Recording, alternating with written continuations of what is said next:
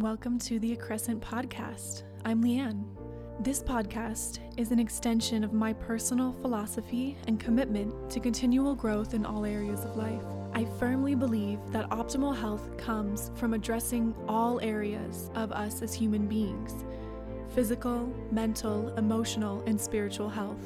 Through expert interviews, I hope to both inspire and enable you to create sustained change in your own life. Thank you so much for tuning in and enjoy. This is such an amazing interview for you all today. I cannot wait for you all to listen and to hear your feedback on this. This conversation with Kristy and Dawn. Both of these women are pages I found on social media, actually on Instagram. Both of their pages are phenomenal resources I love seeing the information they're posting. They're both bioenergetic practitioners among their many other educational pursuits. They have so much knowledge. And I said this at the end of my Evox episode last week that there is so much information in this interview. I honestly feel like they should have charged me for their time. Literally, we cover so many different facets of this conversation around parasites. They are so thorough and share so much knowledge about this topic. And what I want to say here is they have an amazing course on parasites that just launched, I want to say maybe two months ago.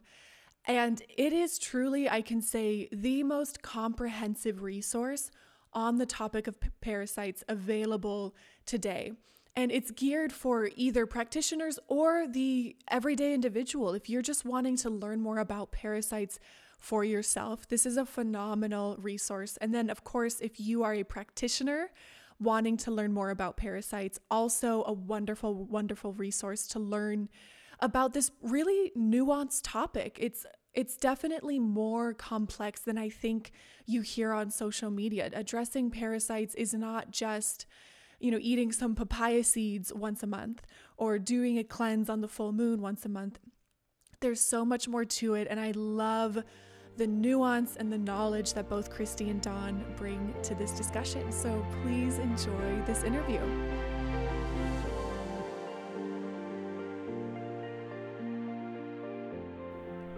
Well, Dawn, Kristy, welcome to the Accrescent podcast. Thank you so much. Yeah, thank you so much for having us. So, I think I probably have followers and audience members who already follow both of you, but just in case, can you each give us a little bit of sort of the spiel of how you got to where you are today in terms of your practices, um, your approach to wellness, etc. Kristy, do you want to start or do you want me to go? Yeah, I can go. Okay. Um, hey, everybody, I'm Kristy. Um, I think a lot of us practitioners, you'll kind of see a little common theme of a lot of us kind of fall into this space because we were 162, right? So, like a lot of us had kind of different careers beforehand and then we became unwell. And so that kind of transpired us to, um, or inspired us really to kind of like dive into, you know, what was going on. And, you know, like similarly, that was me. Um, you know, I kind of had a completely different job. And after I had my daughter, I um, really was bedridden and I didn't have any answers why. Um, and just would go on to like different doctors to kind of seek out different um, different reasonings, you know, from a conventional approach um, and I was just kind of told like, oh, everything's fine, or you know, I was eventually diagnosed with Hashimoto's and just was told you'll always be on medication, right? Like mm-hmm. there was no other, nothing else you could do, no mention of diet or lifestyle or things that could cause Hashimoto's in the first place. Um, and that's when I just started to really want to learn more. And it, it kind of started innocently with just nutrition. So I went to school for a bachelor's in nutrition. I was originally going to become a registered dietitian, but then I learned really quickly in school that a lot of that was funded. And I just didn't really align with, you know, like my pyramid and the my plate um, approach. And so I just kind of kept looking for more answers and reading more books. And I started taking different courses that were more focused in on not only nutrition but the whole picture, right? Like looking at, you know, different exposures and different toxins and things that I had never ever heard of or mentioned of. Um, so I started with like IHP and FDN and some of these more um, courses that are, you know, catered towards practitioners. um, for more root cause approach. And around that time, I'd find uh, found bioresonance, which is really where me and Dawn actually met was through um, a company called Creating Balanced Health, and we both worked for, um, for, for that company for a while, and we learned of bioenergetics and how really you can um, figure out root cause from your energy, right? Just for sending in hair and saliva samples. And um, I figured I would try it, and it really started to help me and started helping my daughter. And so, you know, we both worked for that company for quite some time, and that's where we were able to eventually kind of expand, um, purchase our own bioresonance machines that we were able to kind of expand our business and do um, a whole lot more. But yeah, really, it was just wanting to learn answers for myself originally first, and you just start to notice how everything is is that we were taught is just wrong, right? Like it's everything's really backwards, or we're just not really given the right answer. It's just you know um, it's really frustrating. So it started with you know those type of courses, and then it went into you know blood chemistry and understanding how really blood work. Um, I even looked back at old blood work from you know my early 20s. We're already showing patterns of you know different things going on in chronic infections that were completely you know, kind of brushed off because it wasn't within that really mm-hmm. small window that they present. Um, and then from there, because I personally have dealt with Lyme myself and family members, etc., um, that's really where I've spent the majority of my um, training and, and studying is in the Lyme, you know, the Lyme realm and really understanding Lyme, chronic Lyme, how Lyme can manifest into so many other different conditions and diagnoses, um, and then it kind of has transpired from there into you know more kids and working with PANS Pandas kids, and I'm in a course for learning more about autism and.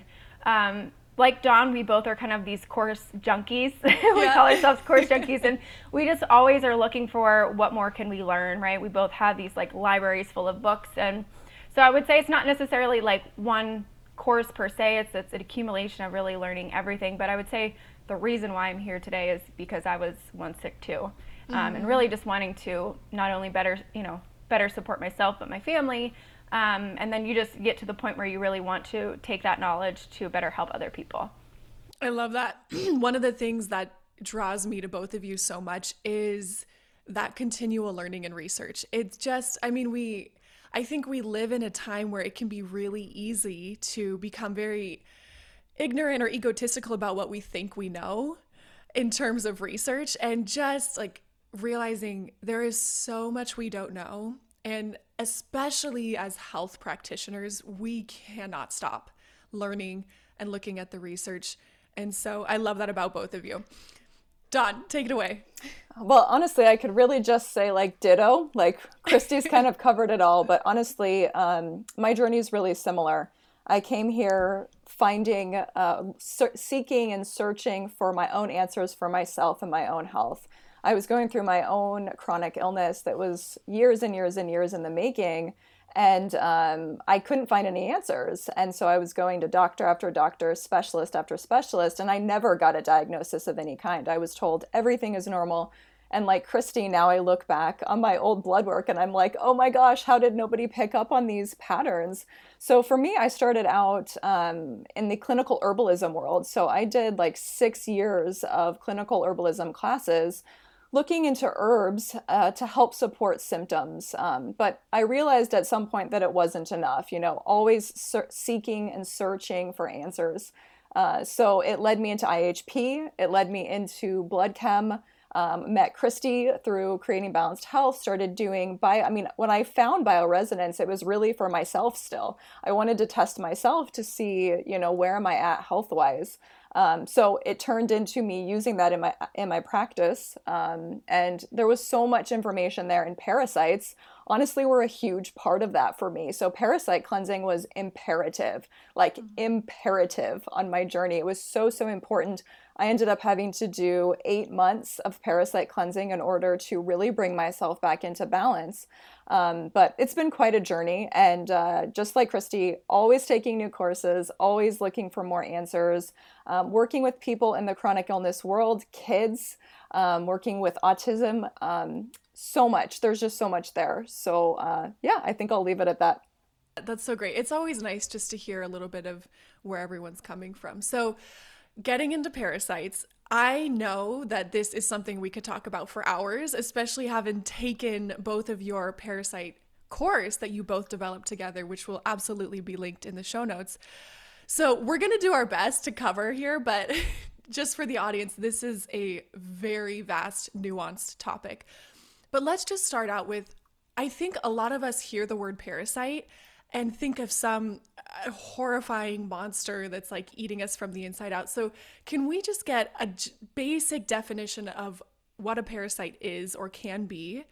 and why it is actually something that we need to pay attention to even here in first world countries.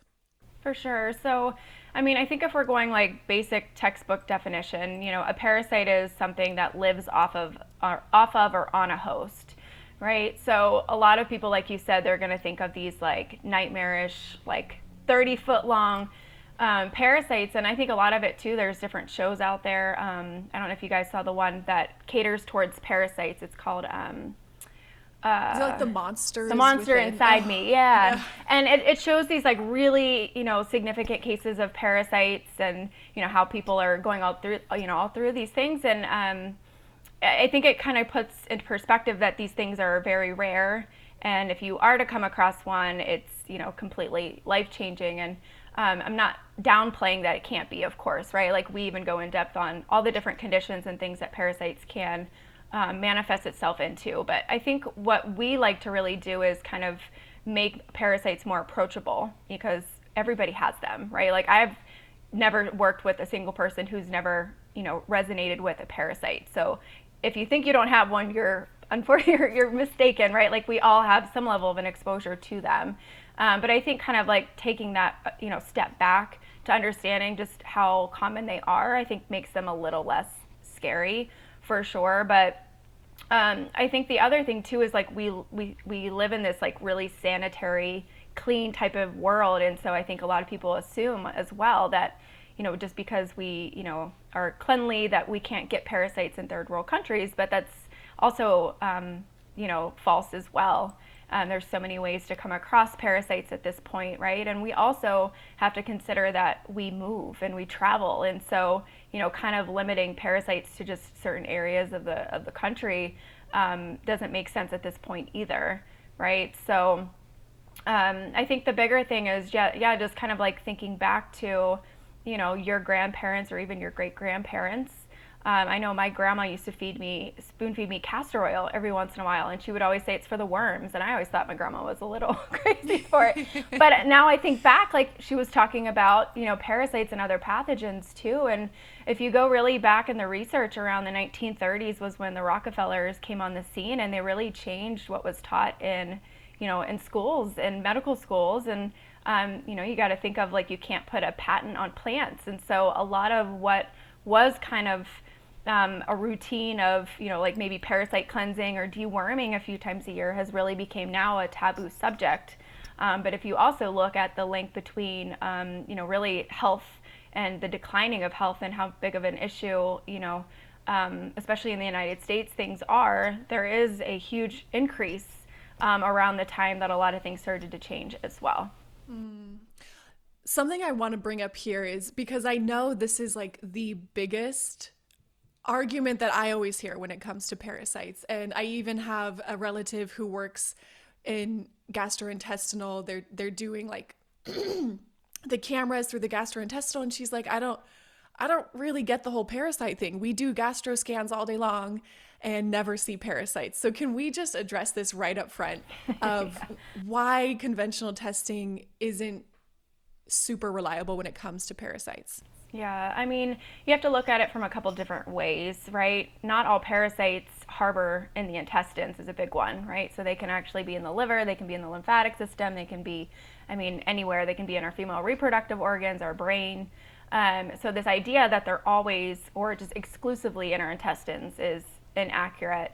Um, but when it comes to like stool testing and other types of testing too, um, you know, you're sending in one stool sample um, and from that stool sample, it's gross, but they're basically just taking a small scoop within that stool sample. So the chances of if you already had parasites in your stools because you're not actively you know detoxing from them there's probably not going to be any in there right but then say if even if you were taking herbs for parasites they would have to get like just the right scoop of your stool to put under a microscope to even see the parasite. So, um, you know, when it comes to stool testing and other types of testing, it's just it's not reliable. I have had plenty of clients actually do a stool or a GI map test um, when they were parasite cleansing, and it came back positive that way. Um, but I still think that, yeah, I mean, um, unless you're actively you know killing or targeting parasites the chances of them just being in your stools is pretty pretty minimal mm. so let's start with what are some of the main sources of exposure to parasites because i think this is where a lot of people might get hung up again of i have no idea how i could possibly have gotten a parasite yeah, so there are so many ways, and I think that this is another huge misconception. So some of the some of the biggest ways that we see are going to be through food. So pork is a huge offender, beef is another offender, sushi, um, again because it's raw. So it's really all about how well is your meat cooked. Because if it's not cooked all the way through, this is when we can see parasite exposure happening. Um, through food, we can also see it coming through uh, uh, unwashed veggies. So a reminder to always wash your veggies. Um, other ways, water. So, tap water. Um, if you follow me, you know that I'm a big um, proponent of filtering your water. We can actually be exposed to parasites through tap water, but not just tap water, open bodies of water. So, swimming in like lakes, rivers, streams, we can come into skin contact with parasites and be exposed to them that way. Other big ways, think about pets. So we deworm our pets regularly because we know they're coming into contact with parasites on a regular basis, but we're not deworming ourselves. Um, but we're cleaning up after them. We're cleaning up their poop either through a litter box or outside. Um, so, on the topic of skin contact, if we're walking around barefoot in an area where there's a lot of animal feces or has been animal feces, either through domesticated animals or wild animals, it's another way we can come into contact. Um, another thing that isn't often talked about is insect bite. So we can actually come into like blood-borne parasites through things like ticks. If you think about Babesia, which is a common Lyme co-infection, um, mosquitoes, we can also come into contact with parasites that way as well. Um, they can be passed in utero, so from mother to child. And there are also uh, parasites that are sexually transmitted. So um, there, there are certain parasites that are actually STDs because they're mm. sexually transmitted. So, um, other ways, final ways that I want to talk about are like contaminated surfaces. So, public restrooms. If you think about like airports, there's a lot of people going to the bathroom in there. We're all cleansing parasites from ourselves, um, you know, all the time. So, we can come into contact that way. The exposure points are happening all over all the time, um, but if we want to talk about the biggest way, I would say probably food and water are the are the largest exposure points. Mm. Two things just popped into my head. The first one is I feel like I can already hear people in their minds going, "Great, I just can't ever leave my house." And that's obviously not the message here. I think the message is we're going to come into contact with these. Let's address what is imbalanced internally such that they're able to thrive and reproduce and kind of take over Whereas when we're healthy and balanced, we can come into contact with these things and it's not completely debilitating us. The other quick question that just popped into my mind as you were talking, and you may not know this, um, but do you know, have you seen any studies on is there a difference in parasite contamination of meats like conventional raised beef and pork versus more organic, antibiotic free, etc.? Certainly, yeah. So meat that's coming from a CAFO, which is a confined animal feeding operation, um, the cl- the clean the cleanliness practices of those farms are less so than would be at like a pasture raised, like where animals are living the way that they're meant to live. So these animals are living in their own feces. I mean, if you drive by a CAFO, you can see very clearly they're standing in piles of their own feces, which that's where the parasites are at. So it's almost impossible to avoid parasites during the slaughtering process. If you think about the animals being transported on those big trucks, they're pooping on each other on their way to being slaughtered, which is a horrible thought, I realize, um, but it's just the reality of the situation. And I mean, this is also an important topic when thinking about dairy products as well, because um, we can come into contact with parasites through dairy. Um, because feces can end up in dairy products. So we can have exposure that way as well. So as far as studies, I don't 100% know on, on that. But yes, you know, based on the, um, you know, just the fact that animals are living in their own feces and the, the um, cleanliness of that situation is uh, not ideal. Um, definitely, I would expect there to be higher parasite load in animals that are being raised that way, as opposed to out on grass, where the manure is actually being used to fertilize the grass. It's a reciprocal process that's happening with that. So, yes, I mean, in my opinion, I would say yes. Kristy, do you have anything to add on that? Yeah. Yeah, I, for sure. I mean, I agree with all of that. I think also, too, we think of like a pasture raised farm, you know, a lot of them on Instagram, which is cool, they actually show you what they're feeding them and all of that stuff too. And they're feeding them food that they're meant to have, right? And like fresh food. So I think also too, you think of not only is because they're eating what they're supposed to, is they're they're going to be healthier in general. So if they were to come across or were to be carrying some level of parasites, I would assume their body's going to be able to kind of get rid of it on its own more naturally because they're not kind of being you know, not active and just kind of standing in one place and being fed corn and all, all of these other things too. So, on that topic, before we get into some of the signs and symptoms, what are some of the other variables that you guys have seen, that you guys have studied of things that make us more susceptible to parasitic infections that really can cause imbalances and symptoms? Yeah, I mean, there's a lot of them for sure. Um, I think one of the more common ones I see is stress, um, just because stress does really deplete our enzyme production. And so our enzymes are our first line defense against pathogens. So if you're dealing with low stomach acid and you're having all these imbalances of digestive enzymes, you're really not having those there to kind of help assist you in fighting them off in the first place. And you know, a lot of us were raised with standard American diets, and so we already have some level of like digestive issues going on or quote unquote leaky gut. Um, so the stress plays a big role, you know, for sure. Um, you know, obviously our diet and lifestyle measures too are kind of creating a perfect storm as well. If you have a leaky gut, it's going to make it more hospitable for a parasite to kind of come in and set up shop um, as well. You really want to look at the emotional side with parasites. Um, because there's some fascinating um, kind of like research on, you know, where parasites can kind of harbor and set up shop is really kind of dependent on where you tend to hold stress as well. So if your liver was already, um, you know, kind of impacted because you're dealing with a lot of anger, um, perhaps it's, you know, kind of making a perfect storm or perfect environment for a fluke you know, to kind of cause some imbalances there too. So you really do want to look at the emotional tie, which um, is a huge piece to the puzzle too. Um, and then also too, just different previous exposures. You know, if you um, are already immunocompromised because you've been living in mold, right? Your immune system's not really going to be there to fight off different infections as well.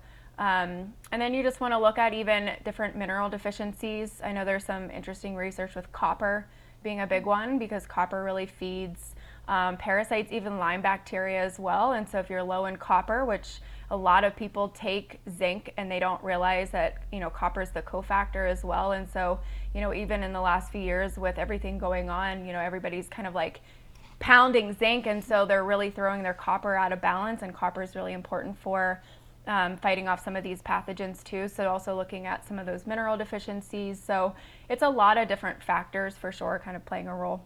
Mm-hmm, definitely. And I know too, when it comes to treating them, we're really trying to support the body from uh, many different angles as well. So, what I want to get into now is signs and symptoms. And again, from going through your course, this is extensive. So, we're definitely not going to be able to cover all of them. But what I kind of want to touch on is what are some of the symptoms that might be a little bit more obvious externally? And then what are some signs and symptoms you guys are seeing that maybe a lot of your clients aren't even connecting to the parasites.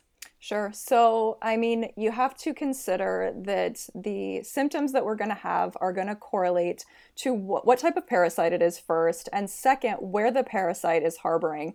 because not all parasites are intestinal dwelling. So they can live in the liver, they can live in the lungs, they can live in the lymph, they can live in the brain, they can live in the reproductive organs. But um, if we're talking about some of the most common symptoms, um, many parasites are intestinal dwelling. So gut issues are extremely common. And I often see this connected for so many clients, you know, because so many clients are dealing with parasite overgrowth. So we can see things like gas, bloating, constipation, diarrhea. Um, we can also see itchy anus. This is one that I see a lot in kids, but in adults as well. And I always ask, and more often than not, they're like, that is something I've dealt with. Um, so, another one, feeling hungry constantly. Um, nutritional deficiencies and anemia are common as well.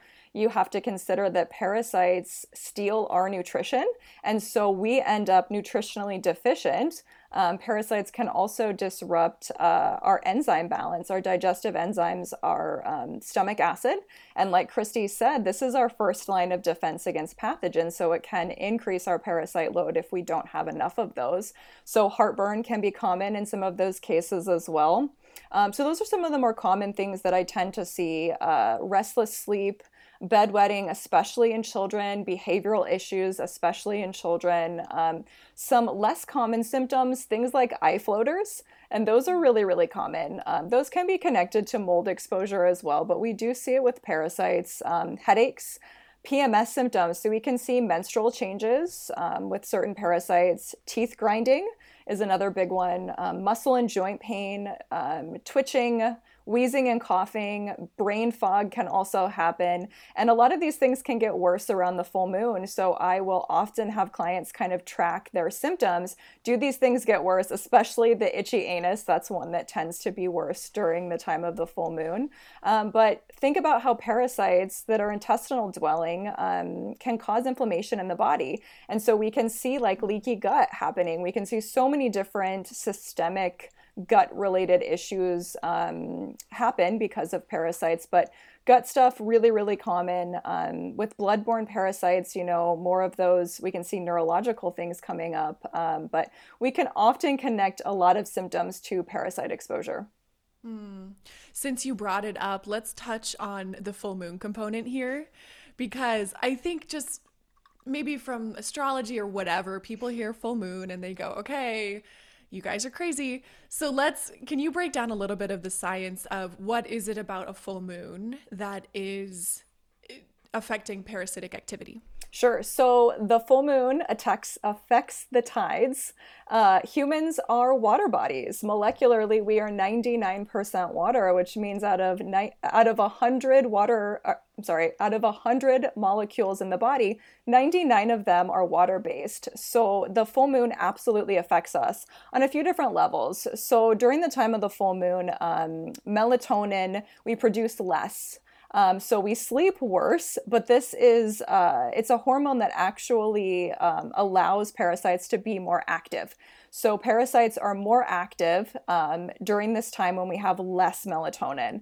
Um, so we also produce more serotonin during the full moon. Serotonin stimulates parasite motility and it also helps parasites reproduce. So, parasites uh, can use serotonin to create biofilms.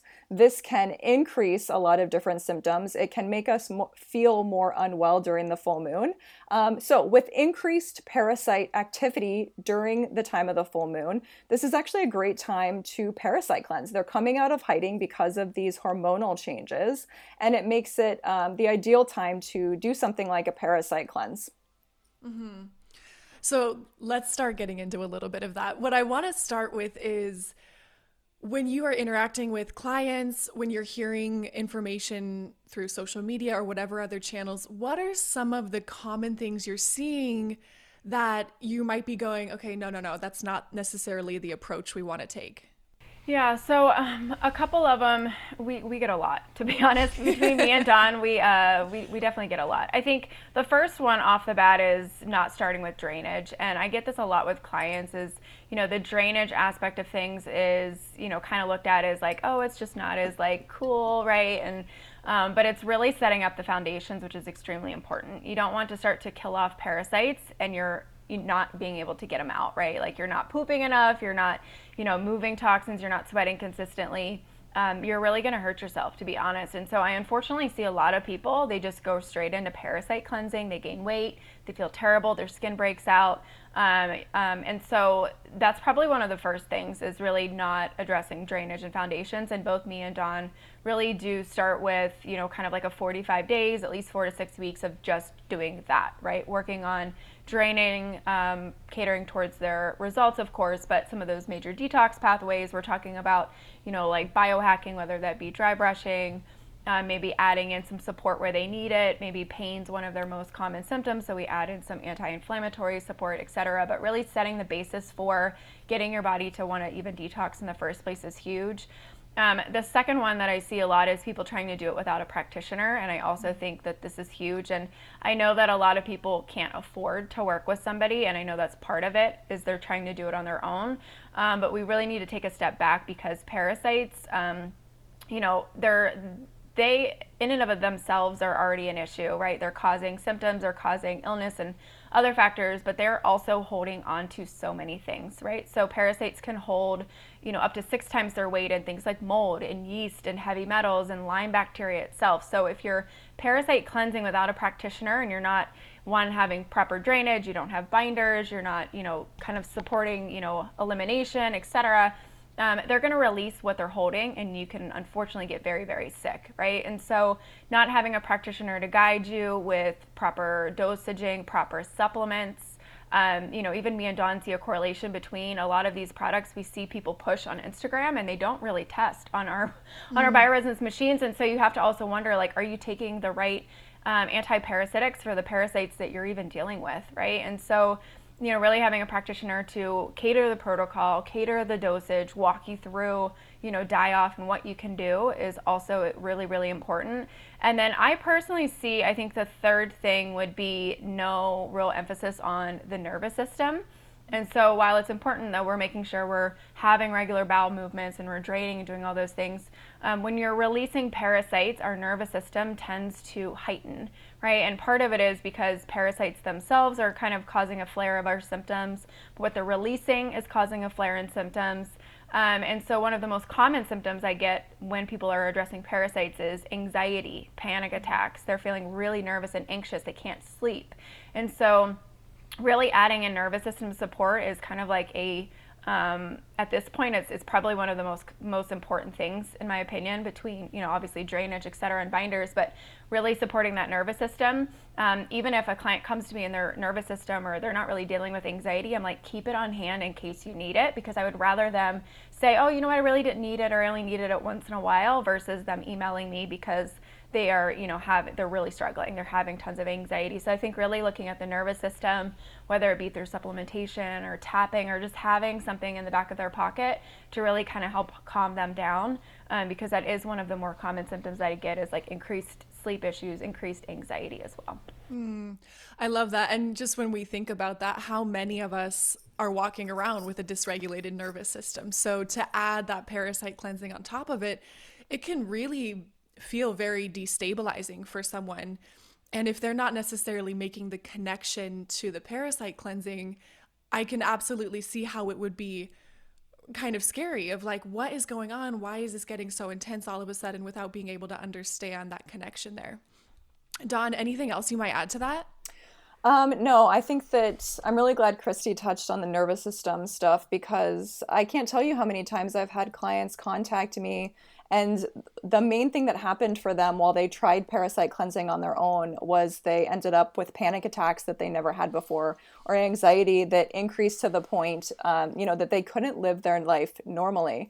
Um, I will often be walking clients through parasite cleansing, and you know, at some point we may realize we need to introduce more nervous system support because they have a history of a dysregulated nervous system. So it's really really common and it's it's so important to have support and that's why, you know, working with a practitioner is just really important. Hmm.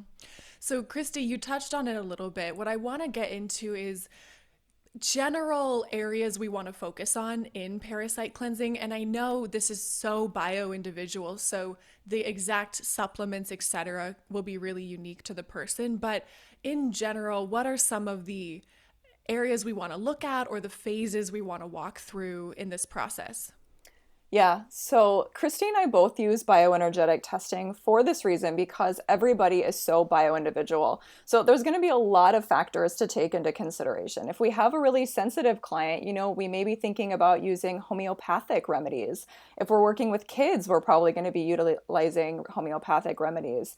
Um, in general, I personally like to use a combination of liquid um, tinctures and herbal capsules. Um, some of the brands I really like are Cellcore Supreme Nutrition. I use a local brand called Prairie Star Botanicals. Um, Physica is great for homeopathics. Um, and another thing I like to do is rotate through products. So with parasite cleansing, you know, so many people will do like a three or a five or a 10 day cleanse. And I kind of laugh because that's never enough time to actually take care of parasites. So, parasites go through extremely complex life cycles. You know, they usually come into the body in egg form. They will go through a larva phase, they will go through an adult phase, um, they will reproduce. Uh, so, we have to hit them at every life cycle. And this can take you know, at least two months is usually what I shoot for. It can be longer. As I mentioned, I ended up having to do eight months of parasite cleansing, but everybody's going to be a little bit different. And that's why we take a bio individual approach. Um, and for everybody, the, the supplements that we're going to use are going to be different based on their unique needs. As Kristy mentioned, you know, we want to target the actual parasites that this person is dealing with, whether that be bloodborne or intestinal dwelling, it's going to take a different approach. Mm-hmm. Okay, let me refer back to my questions really quick. Okay, supporting the parasites, general approach. So can you can we touch a little bit more on the drainage and can you just define what that means because I know that's like a more common term in the integrative medicine world, but I do imagine that there's some individuals who go drainage, what does that mean? I don't really understand that. So what is it and can you just touch on again why that is such an important factor? Um, yeah, so yeah, I know drainage and just like detox pathways is kind of like a buzzword now, right? Especially with like root cause approach, etc. Um, drainage is basically kind of like just looking at how can we better support those major organs of detox, right? Whether our liver, our bowels, our even our breath, you know, um, our lymphatic system, our kidneys, um, you know, are we sweating, etc. And so um, both me and Dawn use bioresonance, and so we can actually kind of test to see um, those you know different detox pathways and to see where the body's uh, basically holding the stress. So are they dealing with constipation? Then they would need some drainage support there as well. Um, is their liver or their gallbladder impacted because maybe they're dealing with liver flukes um, which really kind of affect the liver in the beginning, but can get into the gallbladder and the bile ducts, causing issues there as well. Maybe they need some more gallbladder support. So basically, drainage is kind of like looking at that from a perspective of how are your different organs of detox functioning? Where can we better support them? Um, and then basically from there, we kind of, um, you know, add in binders to kind of better support it as well. And then if there's other, you know, symptoms or signs of um, that are going on to kind of catering that protocol around those as well. Mm-hmm. And you again, you mentioned this, but I just want to really hone in on it that the reason this is so important is because when we are killing off parasites, not only does the parasite itself become a toxin that we need to excrete and clear out, but it also can be harboring so many other toxins like the heavy metals, the molds, the candida, and that too is getting released. So if our drainage pathways, our lymph system, our bowels aren't already moving smoothly, this is going to result in a ton of die off herx symptoms, etc. Yes. A lot of times I just let people know, think of like a, a garbage disposal, right? Like you think of like if it's clogged, if you start adding in more things or you're adding more, you know, food and trying to move it down, you know, it's it's not going to move and it's going to make a huge mess, right? And so if we're not use, utilizing and supporting our drainage, um, it's going to, you know, kind of spiral in other areas too. And our body's so smart, and so a lot of times, even what it'll do is it'll store it in other areas, right? It'll store it in our fatty tissue, in our brain, and other aspects too. And then those symptoms that were maybe before digestive and you know uh, pain are starting to migrate into brain fog and weight gain because we weren't really supporting that drainage in the first place. Another question that just popped into my head is I imagine so many of the clients that are coming both of your ways when we've had chronic illness for so long there's so many different things going on and there may even be parasitic infections lyme's disease um, female reproductive issues. And so when you do get a client like that, are what what would be your recommendations there? Like if you've got multiple distinct things going on, what's the hierarchy of where you start with? Are parasites something you want to try to address first, or does that come maybe a little bit later on? Yeah, me and Dawn both really follow this specific uh, order of operations. A lot of different trainings now will teach it. You know, we both kind of learned it from, you know, like a combination of CellCore and Dr. Klinghardt and um, even like Emily Morrow's blood chem course. But basically, the idea is kind of working on pathogens from biggest to smallest, meaning biggest being, you know, some sort of like roundworm or tapeworm, um, all the way down to something teeny tiny as you know as like a virus right which is going to be um, kind of that order of addressing things in the right order. And so this is one of the honestly the bigger areas of my focus and kind of like what i like to um, put a lot of content content out on is um, the specific order of operations especially for parasites because i do work in the lyme community and this is something i don't see hardly ever addressed even with some of those you know, they claim to be Lyme literate practitioners and they don't look at parasites. And there's so much research research out there showing that parasites are harboring Lyme bacteria. And so I often get, you know, clients coming to me that have been on all these different protocols for years and years and years and they're not getting better from Lyme and they've never looked at parasites. And so they start to become on this hamster wheel of, you know, kind of getting better. They go off the products and they're worse or, you know, they just kind of like can't get off this, um, you know, year and year of protocols or bouncing around to different practitioners because parasites are holding onto Lyme bacteria. So you can try to address it all you want, but if it's still there in the body, you're never really going to get well. And so every single one of my clients come to me, they start with drainage and foundations, then we work on parasite cleansing. Um, kind of like what Dawn mentioned, at least two months, sometimes six months, sometimes eight months. Um, and then we move into mold and heavy metals. And then from there, we mm. get into actually Lyme bacteria. So a lot of people who come to me, they're very confused because they're like, well, wait a minute. We're one, we're not even detoxing because we're starting with drainage. And then two, we're, we're not even addressing Lyme until probably at least six months um, down the road from even working with me. And so it's a completely different approach. Um, but even with my own experience, I see this to be extremely helpful because I kind of, um, when I first started, you know, working on my own health with chronic Lyme, you know, I was kind of taught to you address the pathogen first, right? Lyme's what's causing your issues, and you have to just kind of jump, you know, address it from the get-go. Um, but I really just feel like this doesn't work when there's other, you know, I like to always say it's never just one thing, right? It's never just Lyme. It's never even just parasites, right? There's a, a perfect storm created, and that's when we really get sick. And so, following this uh, set order of operations really does allow, um, you know, us to address things in the proper order um, and we're just seeing a better, you know, a better result long term. We're seeing a faster recovery, um, et cetera, um, when we stick to, you know, working on things from biggest, uh, biggest to smallest. One of the so two more questions. One of the ones that you, I think I saw from Kristy, your page. Can we hone in on the importance of enzymes? Again, I know supplementation here is really bio individual, so I don't necessarily want to cover like a bunch of supplementation although Dawn, you mentioned some of your favorites and there's a whole great list in your course which was phenomenal.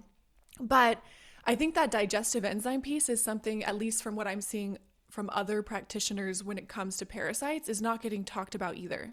Mm-hmm. yeah. Yeah that's kind of like another area I really like to look at too just because I, I like to kind of meet clients where they are and I know not everybody's going to want to do a coffee enema right? And so if you're really not supporting your body's ability to get out parasites, you know, like how is it going to do so? We can only do so much with, you know, working on better bowel movements, etc. Um, but if you think of the reason you already have parasites in the beginning is because you weren't able to fight them off due to lack of enzyme production. So you can imagine, you know, if you're dealing with, uh, so there's, I should have said this in the beginning, but there's technically three different types of parasites, right? So um, I know we always kind of assume all parasites are really big and they're in the intestines, but we have protozoans, which are going to be your one celled um, type of parasites, which these are going to be like Giardia or Toxoplasma, depending on what kind of parasites you guys are aware of, etc. Um, these are going to be ones you don't see, they're invisible to the eye, right? So these are the type of parasites you probably just need some biofilm support for because they're creating their own biofilm, but you probably don't necessarily need um, bowel support to eliminate these this type of uh, this type of parasites. But if we're talking about helminths, which are your tapeworms, your roundworms, um, your liver flukes, etc these are going to be the type of parasites that we really do have to pass via the bowels and they can be big right so um, you know you think of a roundworm can be as skinny as a pencil but it can be you know up to several feet long and so if you think of you don't already have proper digestive function you don't have proper enzymes you can imagine how hard it would be to break down a really long pathogen and, and, and parasites are primarily a protein source. So I always off the bat look at enzymes, and if someone's testing for they're low in protease, they're low in amylase, they're low in uh, you know all of these different cellulase, which is for fiber, all these different enzymes, I already know they're going to have a hard time potentially with parasite cleansing, and so this is when using systemic enzymes can be really helpful. Um, so there's a difference between digestive enzymes and like a systemic enzyme. So digestive enzymes are meant to just stay in the gut, right? They're there to help you break down food for energy. They're there to help you absorb your nutrients better. Systemic enzymes are meaning they are systemic, right? So they can go to other areas of the body. They don't just stay in the stomach. Um, so typically systemic enzymes you have to you know kind of swallow in a capsule form because they have to bypass and get down into the small intestine but um, they're there to kind of help assist in breaking down of biofilm and parasite die-off and they can be extremely helpful and what I typically see with, with clients when they take these, you want to take them, you know, on an empty stomach away from food, um, is that, you know, when it comes to parasite cleansing, they're not having as much abdominal pain or cramping. That tends to happen when we're trying to pass parasites in the first place. So they can be helpful for just breaking down parasites better.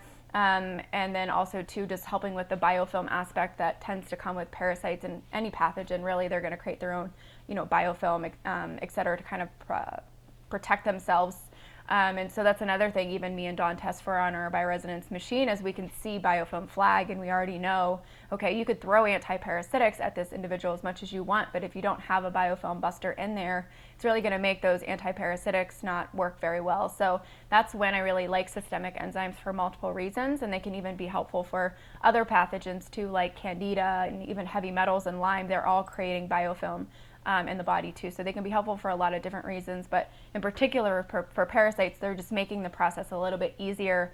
Um, and so if somebody's not wanting to do, you know, coffee enemas, etc., um, they can really just help with the process. Okay, so a couple of side questions on that. Sure. First, um, how can someone tell if a product is a systemic enzyme versus just a digestive enzyme? And then, second, is it common? Are you often, either of you, having clients on both systemic and digestive enzymes? So it depends on the brand. So Cellcore does have a digestive enzyme, which is called CTZyme, that actually can act as both. Um, so when you take it with food, it acts as a regular digestive enzyme. If you take it at least an hour away from food and supplements, it acts as a systemic enzyme. So there are some that can be both. Um, the uh, the reason I like, I mean, I do like that one. Um, the reason I really like the MitoLife Dissolve It All a little bit better is because the ingredients are a lot different.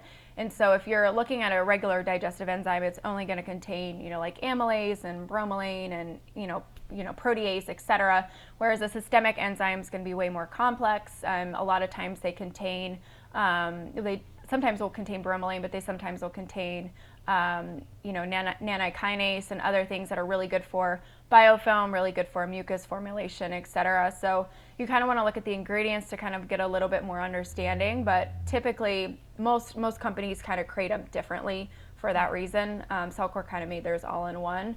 Um, yeah. Mm-hmm. And then, do you often have them on digestive and systemic if they're different things?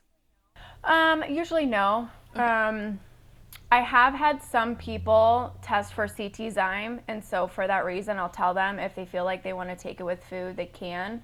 Um, but typically, when I'm addressing parasites, I'm using the enzyme specifically for parasite cleansing. But I do use digestive enzymes maybe beforehand or after just to kind of better help support them because what I find is a lot of people get frustrated when they're you know they're running a report and they see that they're low in so many different minerals and vitamins and they're eating organic and they're doing all the right mm-hmm. things that's when honestly digestive enzymes can be helpful because they're just going to better help assist in absorption and so if we're spending all this money getting you know local eggs and you know farm rate or i mean um, pasture raised meat we, we really want to make sure we're utilizing that food properly too so mm-hmm.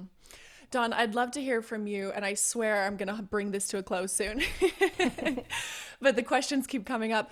Um, I would love to hear actually some of the adjunct therapies or treatments that you guys have found really helpful. We touched on like coffee enemas here, but I'd love to hear some of the other ones outside of just supplementation that you can find to be really helpful, whether it's in supporting drainage pathways or actual detoxification. Sure. Yeah. So lymphatic support is so important along this whole process.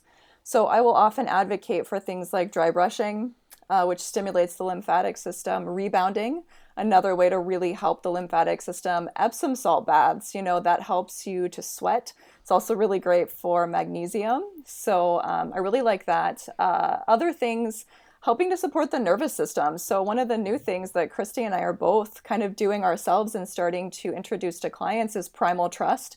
So, brain retraining along this process, I think, uh, you know, helping to support the nervous system. Um, changing old thought patterns around how we are viewing chronic illness uh, all of that can be really, really supportive. So, you know, the basics cannot be ignored on this process. So, getting extra sleep, especially while parasite cleansing, drinking clean, filtered, mineralized water, focusing on diet. You know, you want to make sure that you've removed uh, anything dietarily that is uh, sensitivity for you. Some people really struggle with dairy and gluten. So, these would be things you would want to make sure that you're removing at least during this cleansing process um, you know, all of the good hygiene practices around uh, supporting yourself, um, starting a morning routine so that you have time for yourself in the morning, an evening routine so that you wind down and um, can help your melatonin production by using things like blue blocking glasses, you know, turning off screens. All of the self care things are so, so important. And I really think that the basics can be easily overlooked. Um, but I mean, besides that, uh, coffee enemas, which we've already talked about, uh, I also really like chamomile tea um, enemas as well. You know, if people are sensitive to coffee, that can be mm. really supportive as well. Introducing antiparasitic foods alongside supplements, so things like pumpkin seeds, uh, things like um, pineapple, you know, introducing those during that time can be really supportive. Um, so there's a lot of lifestyle things and uh, just taking really, really good care of yourself can be so important. Hmm. I love that. So, last question is I had, I did a little poll on Instagram, and a couple people wanted to know about parasite cleansing when pregnant or breastfeeding. And again, I know this, there's a lot here. So, just we can get like a quick spiel on it. And I know, I think you guys just had like a whole live on this. So, I can kind of direct people to that as well. And then parasite cleansing for infants. Just your yeah. two cents on this. Yeah, so this is something me and Dawn uh, we we get asked probably. We both have question boxes, and I have mine on Sundays. I get asked every single week. I get it through the week, um, and it's something. Yeah, we recently. Well, it was probably a few months ago at least that we we went on a live just for this reason to talk about pre- uh, parasites in pregnancy, parasites in breastfeeding, etc. Since it is something that I see so much, I've actually even had people reach out to me saying that they were, you know, kind of guided down doing parasite cleansing while pregnant. And so it was another reason why we really wanted to talk about how unsafe that is um, as well. But um, really, what we like to kind of go back to is, you know, I know there's a lot of focus on.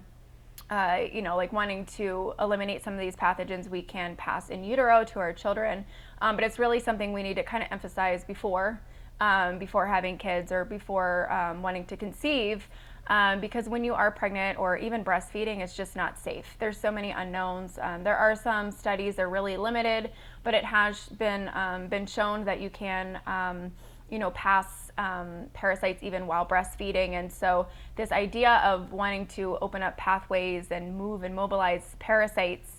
Um, when we're pregnant and when we're breastfeeding just does not it's not something that we support we really think it could be dangerous to mom or baby um, and so it's something we like to talk about a lot just because, um, you know, parasites are something a lot of people are talking about, which is amazing. We love hearing that, but it's just not the time to do it. Um, you know, when you're pregnant, you really need to be focusing on how can I better support myself? You know, what deficiencies may I have that maybe I need to work on?